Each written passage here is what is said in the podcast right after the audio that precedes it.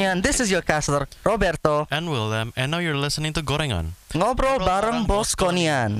Podcast ini dilakukan secara terbatas dikarenakan saat ini dunia masih mengalami pandemi COVID-19. Oke, mari kita mulai episodenya. Ya halo Rafa bro, long time no see. Apa kabar? Bias, eh, udah bisa ngobrol lagi nih sekarang. Ya, baik-baik aja sih, Well. Uh, beberapa hari ini so far so good buat aku. Hmm. Ya, kamu gimana kabarnya?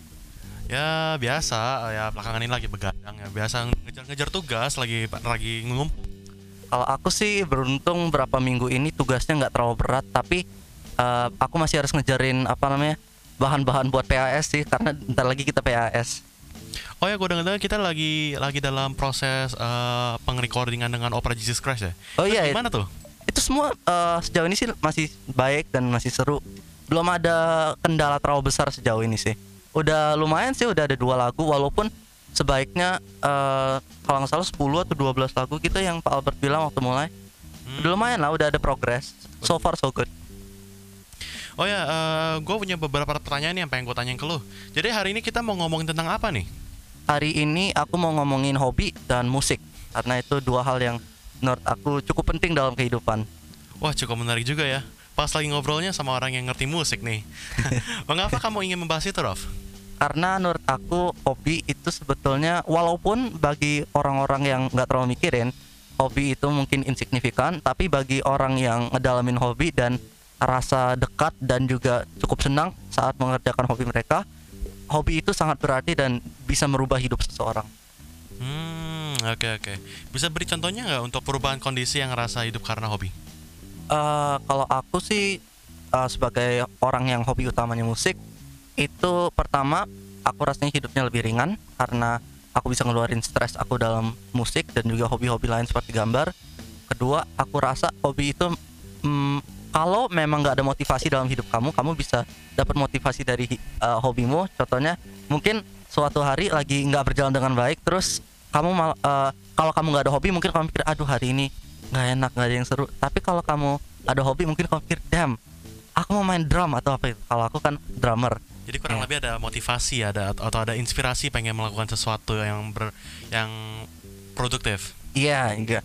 Dan juga tergantung hobi kamu. Contohnya kalau musik kan bisa bikin lagu. Eh, hobi itu bisa jadi sih. produktif. Iya. Hmm. Iya, jadi kita bisa eh, apa namanya menghasilkan produk dari hobi kita. Iya. Juga cukup enak juga sih kalau kayak contohnya kita sebagai yang kalau hobinya kita sebagai dalam genre musik ya, Iya. eh, lebih ke kategori musik. Kita bisa ketemu sama banyak- beberapa banyak orang terus kita bisa main, bisa berkenalan kan, Iya. bisa bikin band juga. Itu kan lumayan seru. Iya. Oke, eh, boleh ceritain nggak ke aku kamu, gimana sih kok bisa bener hobi kamu merupakan musik? Jadi tuh aku pertama aku sebetulnya kalau musik udah dari kecil sih, udah dari waktu eh, masih bayi. Soalnya papaku dulu eh, kuliah apa namanya? kuliah musik dan juga eh, papaku sangat cinta dengan musik sama kayak aku. Tapi dulu sih waktu aku SD nggak terlalu eh, apa namanya into musik, nggak nggak terlalu dengerin musik sampai ada band-band favorit dan lain-lain. Paling dengerin yang di radio sama dengerin apa yang papaku mainin ke aku. Oke. Eh, ya silakan. Kamu eh, sekarang kan sebagai drummer ya, Mhm. dan sem- hampir semua orang tahu lah itu. Kamu itu mendapetin drum set pertama kamu atau umur berapa ya? Dan kamu kenapa pengen memaininnya? Eh, aku sebetulnya main drum karena alat musik pertama aku piano aku nggak suka sangat sangat sangat bosenin bagi aku Oh, apalagi piano. iya dulu aku mulainya mainnya piano Eh, tapi kamu punya piano nggak? Eh, ada keyboard di luar tapi udah lama banget aku nggak mainin Aduh, sayang banget buat aku aja, Raf. Daripada Ah, diemin aja. bisa- ah, harus ngomong sama papaku dulu itu Oke, balik balik balik. Tadi kenapa? Ah iya, sebetulnya alat musik pertama aku piano dan eh, waktu aku belajar itu eh, dilesin dulu sama papaku sama mamaku karena eh, mereka harap aku bisa main musik atau main alat musik minimum satu. Terus eh, abis dua atau tiga kali les, udah males banget, udah nggak nggak tahan jadi eh, quit lesnya. Terus Kenapa tuh? Eh, apa? Aku quit karena piano satu musik-musik yang aku suka saat itu nggak terlalu banyak yang pakai piano. Hmm. Terus dua yang diajarin aku nggak bisa terlalu relate ya jadi aku rasa eh, aku rasa tuh musik nggak bakal efektif kalau apa yang kita diajarin itu nggak bisa kita pakein dalam hari eh, apa namanya sehari-hari Eh, kamu eh, katanya bisa jadi apa namanya boring ya gara-gara belajar piano. Itu kamu dulu belajar lagu apa kok sampai males-malesan? belum sampai lagu tapi eh, pertama-tama itu langsung disuruh belajar eh, teori musik seingat aku Hmm, Iya, pantes. ya. walaupun Pantes. walaupun kalau buat piano itu penting tapi aku nggak terlalu apa namanya iya kalau kalau masih umur 5 atau umur 6 gitu terus disuruh belajar oh C mayor ini A minor ya kayak gitu Eh, eh, eh, tapi daripada diajar disuruh bela- eh, belajar tempo, mendingan pusing tempo mendingan ah, tempo malah le- lebih pusing malah.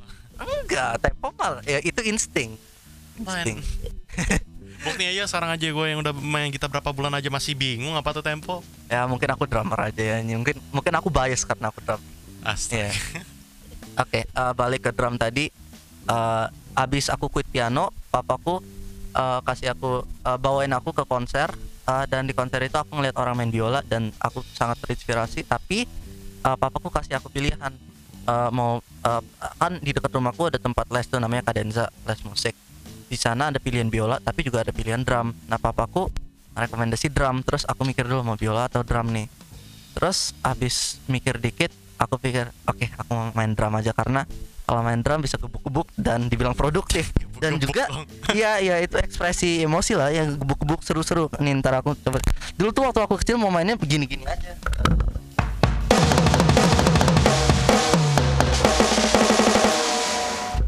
ya ya gitu-gitu aja lah paling waktu kecil maunya Waktu kecil, maksudnya gimana teman-teman masih kecil? ya nggak kepikir dalam konteks band nggak kepikir dalam konteks apa yang penting gebuk-gebuk aja senang-senang Oh, Ya, jadi waktu aku kecil tuh eh, aku main drum cuman dengan motivasi itu aja. Tapi eh, eh, oke, balik ke pertanyaan utama kamu tadi. Itu tadi udah sedikit off track eh, main drum karena memang mau gebuk-gebuk aja.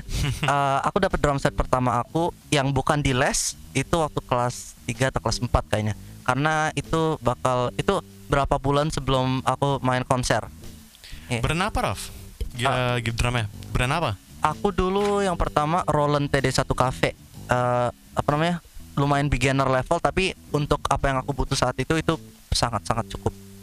Kalau sekarang udah ganti ke Nux ya? Nux apa Iya, nih? eh, ini Nux DM7X dan aku ini aku rasa sih kalau untuk orang kayak aku ini udah lebih dari cukup banget sih. Ini udah hampir kayak drum akustik beneran. Eh, di rumah adanya drum eh, elektrik karena ya tetangga dan lain-lain gitu. Tetapi sih kalau mau peng drum elektrik sih kalau mau buat nge-mixing juga buat lebih enak sih karena digital kan jadinya. Eh, tergantung kamu pakainya gimana. Kalau kamu pakainya eh, drum elektriknya sebagai MIDI controller, iya lebih enak mixingnya. Tapi kalau kamu pakai sebagai eh, langsung dari drumnya output, eh, itu nggak enak soalnya semuanya ke squeeze jadi satu track. Tapi untuk apa yang aku butuh ini lebih dari cukup. Tetapi kan kalau dibanding sama acoustic drum kan lu harus bener-bener ngesetin mix satu-satu ya kayak contohnya lu ada snare harus ada mix satu terus di cymbal-nya juga harus ada mix satu di ke- kurang lebih kayak di semua tempat yang harus lu pukul ada mix satu lah kurang lebih Iya itu benar dan memang kalau ngerekam akustik itu mahal dan juga ribet. Tapi eh, tahu deh ya, ya kalau di studio ya pantas lah. Tapi kalau di tempat kayak aku kayak rekaman di rumah ya nggak apa-apa lah. tapi Raf kalau contoh ya kalau lu bener-bener kayak punya bener-bener studio sendiri terus lu punya band nah lu kalau pengen punya drum lu pengen punya drum akustik atau elektrik Wah, kalau buat overall nge-recording ya Wah itu mah nggak harus ditanya itu mah Udah ah, pasti ya. akustik all the way man kenapa karena mau segimana gimana elektrik mau sedekat apa pun suaranya feelnya nggak bakal sama dengan akustik. Tapi eh, memang sebagai substitut apalagi kalau kamu ada tetangga eh, yang kurang eh, sabar dengan musisi maafkan maafkan. Kalau ada tetangga yang kurang sabar dengan apalagi drummer yang gebuk-gebuk kayak gorila malam-malam. Iya, em, kalau ada tetangga yang kayak gitu ya substitutnya elektrik nggak Gue apa-apa. dengar-dengar lu sering dapat eh, apa namanya noise completion ya dari tetangga. Noise complaint jarang sih, tapi eh, apa namanya udah dua kali dan tiga kali, udah tiga kali. berapa aja tuh lu mainnya sampai bisa di komplain? Yang pertama kali itu memang eh, salahnya di aku karena aku bisa eh, mainnya random times, kadang-kadang pagi, kadang-kadang siang, kadang-kadang sore, kadang-kadang sampai jam jam 12 Dan itu 12 salah. malam. Iya, Buset lu jam 12 malam ngapain aja main drum? main. eh, kamu suka main ikutin konser nggak? Karena aku Oh, ya? aku tuh suka banget nonton konser di Live? YouTube. Iya live konser. Oke. Jadi aku tuh kalau udah ikut kayak oke aku harus selesai set nih. Jadi malam-malam aku mainin Nirvana live at Reading, Nirvana live at the Paramount, Red Hot Chili Peppers live at Woodstock 99. Jadi makanya mainnya lama. Jadi kurang lebih kayak ngikutin aja ya kalau apa yang mereka mainin lu ngikutin aja gitu. Iya jamming basically. Ah, Oke oke oke. Tapi bingung kan ada dua drummer, eh, ada ada drummer, maaf drummer. Dua drummer. Ya kan lu juga se- sebagai drummer ya salah satunya. Oh enggak, suaranya kayak menyatu gitu kalau kamu lagi jamming. Jadi nggak Iya kalau apa-apa. temponya bener, kalau temponya salah gimana? Oh, ya temponya steady kok biasanya. maaf, maaf. Ya, tapi aku ngerti juga kalau eh, dalam posisi tetangga aku ngedengerin orang main kayak gini malam-malam. Ntar aku ke drum set. Contoh kan Rafa?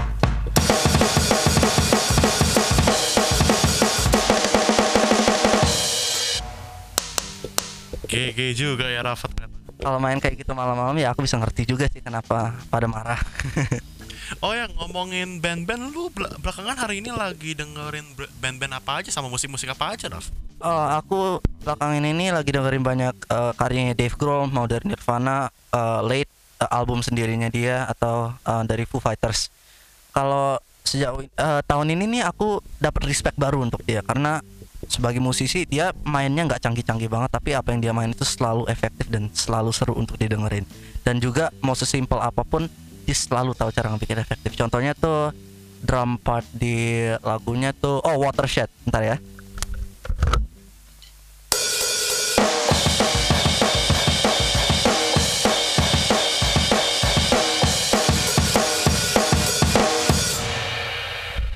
uh, mostly lagunya cuman gitu-gitu aja sih tapi uh, mau sesimpel apa pun masih seru dalam konteks lagunya Karena energetik kan.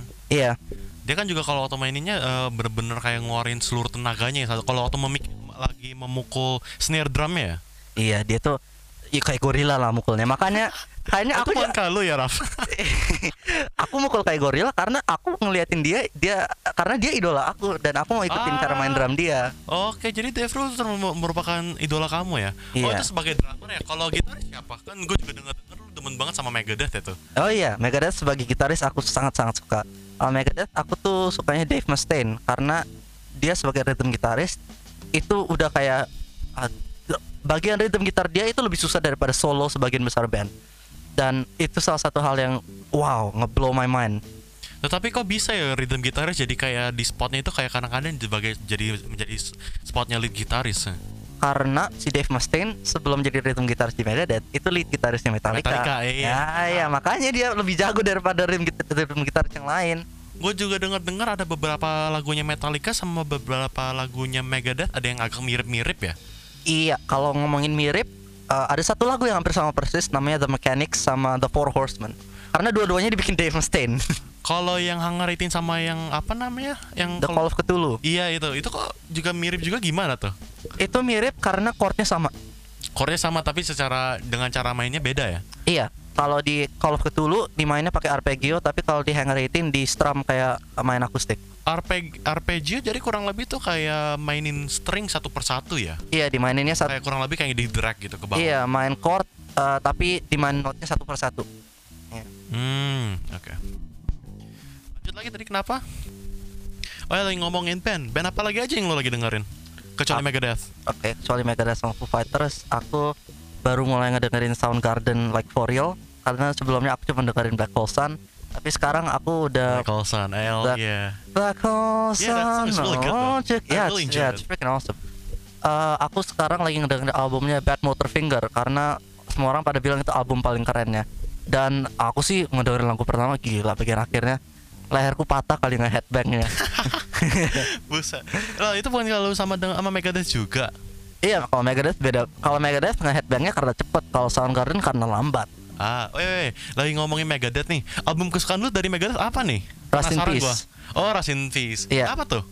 karena Rust in Peace itu yang di antara album-albumnya itu yang paling eksperimental dan juga uh, gitar playingnya paling wow, paling wow. Itu albumnya bener-bener bisa kalau sebagai gitar player itu kayak wet dream lah.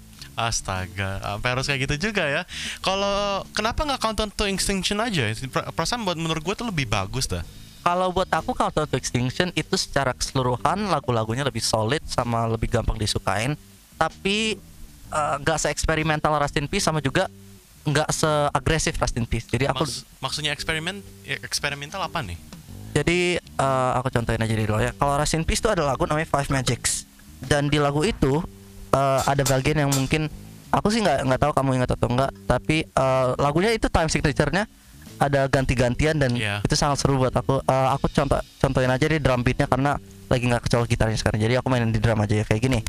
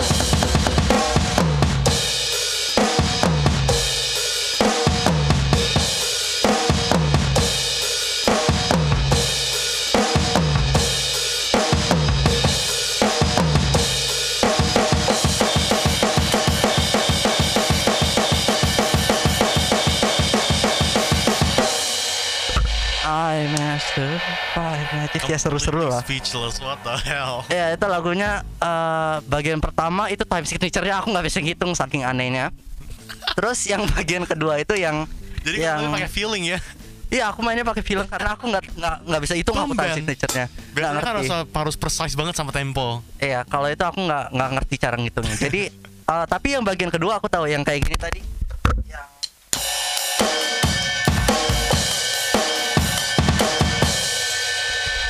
Yang itu tuh 5 per 8 dan wow aku waktu ngedengerin itu wow ini apaan pertama kali aku dengerin jadi itu alasan aku lebih suka Rustin Peace karena eh, sebagai drummer dan sebagai gitaris itu lebih eksperimental dan lebih bagus buat dipelajarin Oke, next question dah. Apa yang kamu suka dari masing-masing band yang, apa yang barusan kamu sebutin? Ah, dari Foo Fighters aku suka eh, fakta bahwa mereka bisa main hal-hal yang simpel-simpel banget kayak drum beat yang dudutak dudutak dudutak Foo Fighters itu bukannya katanya kalau gue denger dengar ya katanya kurang lebih kayak penerbit atau pelanjutannya dari Nirvana ya. eh kalau buat aku sih itu nggak akurat karena Foo Fighters itu ya kalau mau sih tahun-tahun dan album-album pertamanya bisa dibilang gitu. Contohnya album Foo Fighters pertama itu kayak eh kayak Nirvana kalau apa namanya kalau mereka minum antidepressant. Iya. Itu kok bukan ke eh, album pertamanya Foo Fighters itu eh, dibikin sama Dave Grohl sendiri ya Iya, orang? direkam sama Dave Grohl sendiri, bass, vokal, gitar, sama drum. Itu nggak kecapean kah? Enggak, dia cuma lima hari itu berapa 12 lagu mungkin. Buset, itu backstory-nya kenapa ya? Eh, itu backstory-nya waktu 1994 waktu Kurt Cobain eh, bunuh diri, si Dave itu depresi dan eh, lebih- mungkin nggak depresi tapi dia eh, dalam fase di mana nggak ada motivasi. Jadi dia nggak mau dengerin musik untuk waktu yang lama dan dia diem-diem aja Jadi gitu. kurang lebih kayak traumatized ya. Iya, Agak menyedihkan banget sih emang. iya. Tapi abis kayaknya setahun seingat aku si Dave eh, mulai sadar bahwa oke satu-satunya cara di mana aku bisa balik produktif dan balik senang itu dengan musik. Jadi dia eh, mulai rekam-rekam lagu, terus lagunya dia bikin jadi demo tape. Ya, kalau dulu kan belum ada MP3, jadi dia rekamin lagunya ke kaset, terus dia kirim kasetnya ke teman-teman kayak, hey dengerin ini, ini aku bikin. Terus eh, ada yang denger kaset itu dari record label, terus eh, mereka tanyain dia, hey kamu mau bikin ini jadi album nggak? Terus dia bilang oke, terus dia rekamin dalam lima hari main semua alat musik, vokal juga. Tetapi juga nyedihin sih karena kan dia sekarang jadi kalau di Foo Fighters dia menjadi uh, main vokalisnya dan sebagai lead gitaris eh enggak jadi rhythm gitaris ya. Iya, dia jadi lead vokal sama rhythm Kalau aku gitaris. dengar-dengar katanya dia kalau katanya kalau dia pengen duduk lagi di bangku kursi sebagai drummer itu katanya dia nggak tahu kenapa kayak mengimage sebagai Kurt Cobain ada di depan muka dia. Kayaknya tergantung konteksnya deh, karena dia bisa juga main drum buat. eh kamu pernah lihat nggak yang video mereka main di Wembley 2008 ada Jimmy Page sama eh, Robert namanya? enggak John Paul Jones dari Led Zeppelin yang main Ah. lagu itu. Eh, sayangnya kagak sih yang gue lihat sih yang terakhir ini yang 2021 yang kalau nggak salah mereka pada gabung lagi gabung lagi kecuali Kurt Cobain. Oh itu yang yang main In Bloom ya? Iya kalau nggak salah. Oh, iya, oh, belum. Ah, ya, ada beberapa lagu sih ini mainin. Iya. Eh, kalau nggak salah tuh lagunya Serve the Servants in Bloom, Scentless Apprentice sama apa lupa lagi lah aku. Tapi pokoknya seru lah. ngomongin lagi ng- ngomong-ngomong lagi. Nah, sorry. Cut Gong. itu. Just gitu. Ngomong-ngomong tentang Nirvana, lagu kesukaan kamu dari Nirvana apa nih? Uh, ini apa sih? Kalau buat saya banget sih udah pasti lah. Frances, uh, what's called again? Francis Farmer Frances Farmer got her uh, Revenge on. Seattle. Oh iya. Itu tuh gimana ya? Kalau nggak itu Pen Royalty lah. Ya, ntar. Aku favorit Nirvana sebagai drummer. Aku pikirin dulu nih. Wah, ini susah banyak banget soalnya lagu Nirvana yang seru. Iya lah kan drummernya Dave Grohl idolamu. Iya. Eh kalau sebagai drummer yang paling seru tuh kayaknya In Bloom deh. Eh, ya In kali, Bloom. aku yakin kalian tahu lah drum beatnya.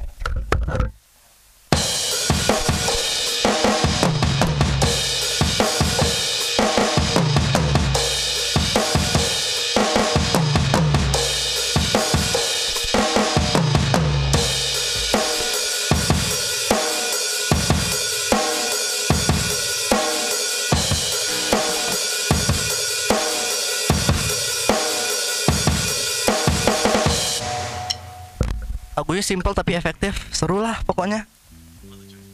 Eh, mau ikut jamming? Nggak apa-apa. Ah, ya boleh. Oke, jamming sebentar yuk In Bloom. Oke, In Bloom. Yes. Ya. Eh, tem- siapa nih yang nge-countdown down-nya? Aku. Oke. Nice.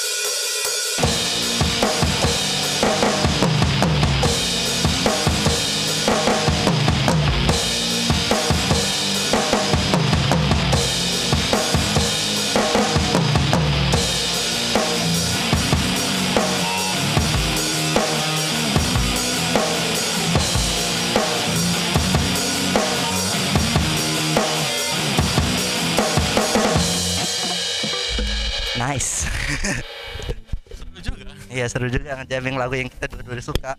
Bentar, ini gitarnya taruh mana dulu ya? Ah, taruh aja lah di eh, tempat yang tadi, nggak apa-apa. Eh, repot ngambilnya ntar Raf.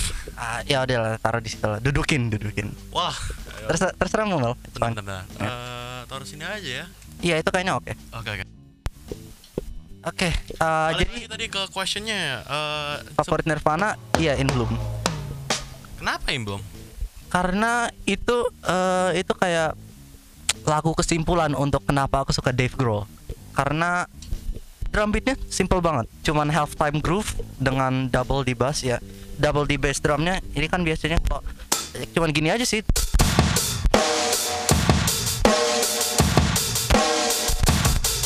Dasarnya cuma gitu aja tapi efektif banget sama lagunya apalagi dengan bassnya jadi groovy banget. Karena in sync ya kalau nggak. Iya Lebih semuanya. in sync. Iya Jadi dia in enak sync banget. Iya. Lagunya simple-simple aja tapi seru banget. Oke Will, jadi karena kita udah ngomongin beberapa band yang aku suka banget dan genre yang aku suka banget yaitu metal dan grunge dan rock. Aku juga mau ngomongin beberapa miskonsepsi yang aku sering denger di antar golongan siswa uh, tentang genre yang itu aku sangat suka yaitu metal. Metal. kan Metal. kenapa tuh ke metal? Dan kenapa lebih spesifiknya ke golongan-golongan siswa? aku nggak uh, mungkin nggak semua aku yakin nggak semua siswa kayak gini tapi sebagian besar dari siswa yang aku uh, dan berdasarkan pengalaman aku dan sebagian besar dari siswa yang aku pernah ketemu biasanya kayak gini ujung-ujungnya sih ya. Uh, biasanya tuh kalau ngomongin metal langsung kata-kata yang muncul itu antara ah kamu suka metal? Kamu satanis atau gimana? Itu itu juga muncul itu muncul. Kalau nggak gimana sih kamu bisa suka metal? Itu itu cuman suara-suara random aja tahu dan dua kata itu tuh miskonsepsi sangat besar karena satu sebagian besar dari metal itu nggak satanis malah biasanya tuh ngomonginnya eh, Nah, antara politik ya? iya, antara politik kalau nggak cuman lagi Megadeth sama Metallica. oh iya Megadeth mah Megadeth nggak harus dipertanyakan lagi itu mah banyak banget lagu banget. politiknya iya Eh, biasanya tuh metal tuh ngomonginnya eh, politik kalau enggak eh, liriknya lirik-lirik marah cuman buat keluarin emosi aja Dan itu pun juga sekedar hanya sekedar buat ng- ngilangin rasa emosi aja sih nggak ada apa-apa lagi. iya liriknya ya nggak serius sih cuman buat ngeluarin emosi Tapi, tapi, mungkin beberapa orang mengambil itu secara berlebihan ya mungkin ya. Iya, mengambil itu se- se- secara lebih serius, terlalu Iya. serius. Iya. Dan kadang-kadang me- eh, metal itu cuman buat eh, cuman ngomongin hal-hal positif juga. Contohnya Pantera lagunya Walk Itu- Ah, oke. itu kedengarannya marah banget, tapi lagunya itu tentang menghormati orang lain. Jadi eh, liriknya tuh eh, respect to- to walk what you say itu tentang itu Pantera ngedisiplinin teman-temannya karena mereka mulai ngom- eh, teman-temannya itu ngomongin mereka kayak mereka itu orang beda karena eh, abis ngerilis album Cowboys from Hell Kalau Pretender dari Foo Fighters ah, gimana tuh? itu sampai sekarang aku masih nggak tahu tentang apa lagunya. Kalau nggak salah itu tentang apa ya? Ng- ngelawan politik sih ya. aku nggak tahu tapi yang udah pasti sih what if, uh, I'm not like the others uh, what if I say ya itu what Hmm. if I say I'm not like the others what if I say I'm not just another one The other pretender. What if I say I'm just another- Uh, tahu deh tahu pokoknya lagu semangat lah yang udah pasti Hmm, energetik lah kurang lebih ya. iya Buat inspirasi doang mungkin. Katanya mau ngomongin tentang manfaat-manfaat mempelajari metal bagi pemain musik kenapa tuh? Yes, uh, ini buat ngedebunk miskonsepsi yang kedua yaitu metal itu cuma suara. Salah banget. Memang kedengarannya kadang-kadang doang iya. Iya, kadang tapi itu salah banget karena kalau kamu dengerin metal apalagi yang dari 80-an, 70-an, 90-an nggak banyak yang teriak-teriakan. Dengerin Iron Maiden itu vokalnya gila banget. Bukan teriak-teriak loh. Uh, itu vokalnya nyanyi-nyanyi udah kayak opera singer aja. Jadi beneran ngebutuh skill metal untuk malah dimainin. beberapa lagu metal malah bener-bener full instrumen doang loh padahal. Oh iya Dream Theater mah itu Ah, nggak bisa ditanyain pasti lagi. itu. Iya. Uh, terus metal tuh sebagai uh, drummer dan gitaris itu sangat berguna karena metal itu ngelatihin satu endurance, dua precision, tiga strength dan empat uh, groove. Hmm. Karena untuk main metal itu kamu harus endurance-nya bagus banget dan kamu tekniknya harus bagus. Karena uh, main kayak tar uh, lagunya apa yang sesuai buat ini? Eh lagunya lagunya aku main Whiplash deh Metallica yang kayak Aduh, gini. sayangnya belum belajar gua. Ya udahlah lu Oh iya iya nggak apa-apa. lu main dulu ya.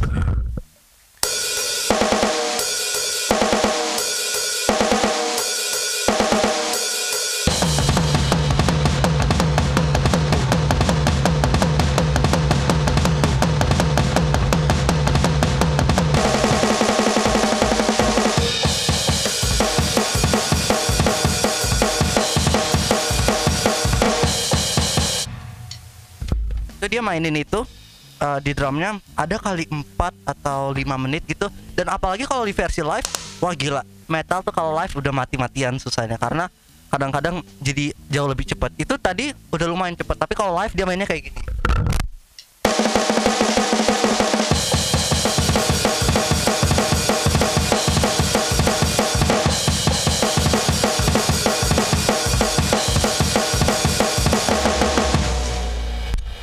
susah lagi dan lebih capek lagi jadi itu kalau drummernya kan apalagi drummer ya itu ya kurang lebih kayak kurang lebih sebagai sulampung dari band kalau drummernya lebih cepat berarti otomatis band-band yang member lain harus cepet juga dong ikutan iya em, karena temponya eh, next secara signifikan kan Iya, karena drummer itu rata-rata yang ngaturin tempo kalau dalam lagu dan dalam band. Jadi eh, ada ada dua bass Iya. nggak boleh dilupain itu jadi ada apa namanya? Ada hal yang sering dibilang dan common saying di antara musisi, a band is only as good as, as its drummer. Jadi band itu cuma sebagus drummernya. Jadi kalau drummernya jelek, sisa dari bandnya bakal ke- kedengeran jelek juga.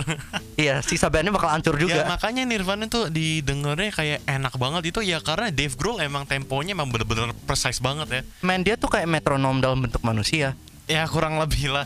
Nah kalau gue denger juga sebagai dalam apalagi live ya itu yang lain tuh kan aslinya pada ngikutin main secara kayak kurang lebih kayak ngikutin di backgroundnya sebagai Dave Grohl aja ya kan? Iya, Dave Grohl Jadi tuh yang lain itu ngikutin Dave Grohl. iya, benar.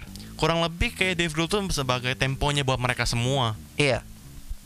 Dan seperti apa yang ka- kami tadi barusan lakukan di Emblem itu aslinya apalagi gue ya yang itu bener-bener kurang banget eh, dalam sisi tempo dan itu gue ngikutin Rafa aja asalkan suaranya emang fit dan enak ya udah oke lah Oke, nice. Hopefully aku tadi nggak nggak parah-parah banget temponya. Oke, em, terus metal, ya gitulah miskonsepsinya metal itu uh, uh, mungkin bagi beberapa orang cuma sekedar suara-suara yang random, tapi bagi pemain musik, apalagi gitaris, drummer dan bassis, uh, metal itu genre yang bisa kita pakai untuk belajar dan meninggikan progresi kita di alat musik masing-masing secara tinggi dan signifikan banget. Oke Daraf itu mungkin udah cukup dah buat untuk hari ini dan ta- takutnya yang lain udah pada bosen kan. Oh iya, oh iya Kita bisa jadi ya. ke Jammings dah. Jamming ya. Biar yang lain pada semangat gitu, udah pada udah mungkin udah pada ngantuk semua loh. Oke sip, tapi sebelum itu kita akhirin dulu episodenya ya. Terima kasih sudah mendengarkan podcast kami. Mohon maaf bila, eh, bila ada salah kata dalam penyampaian kami. Saya Roberto dan Dan saya William. kami pamit undur diri. Terima kasih dan sampai jumpa. This has been Gorengan. Have a nice day. Bye.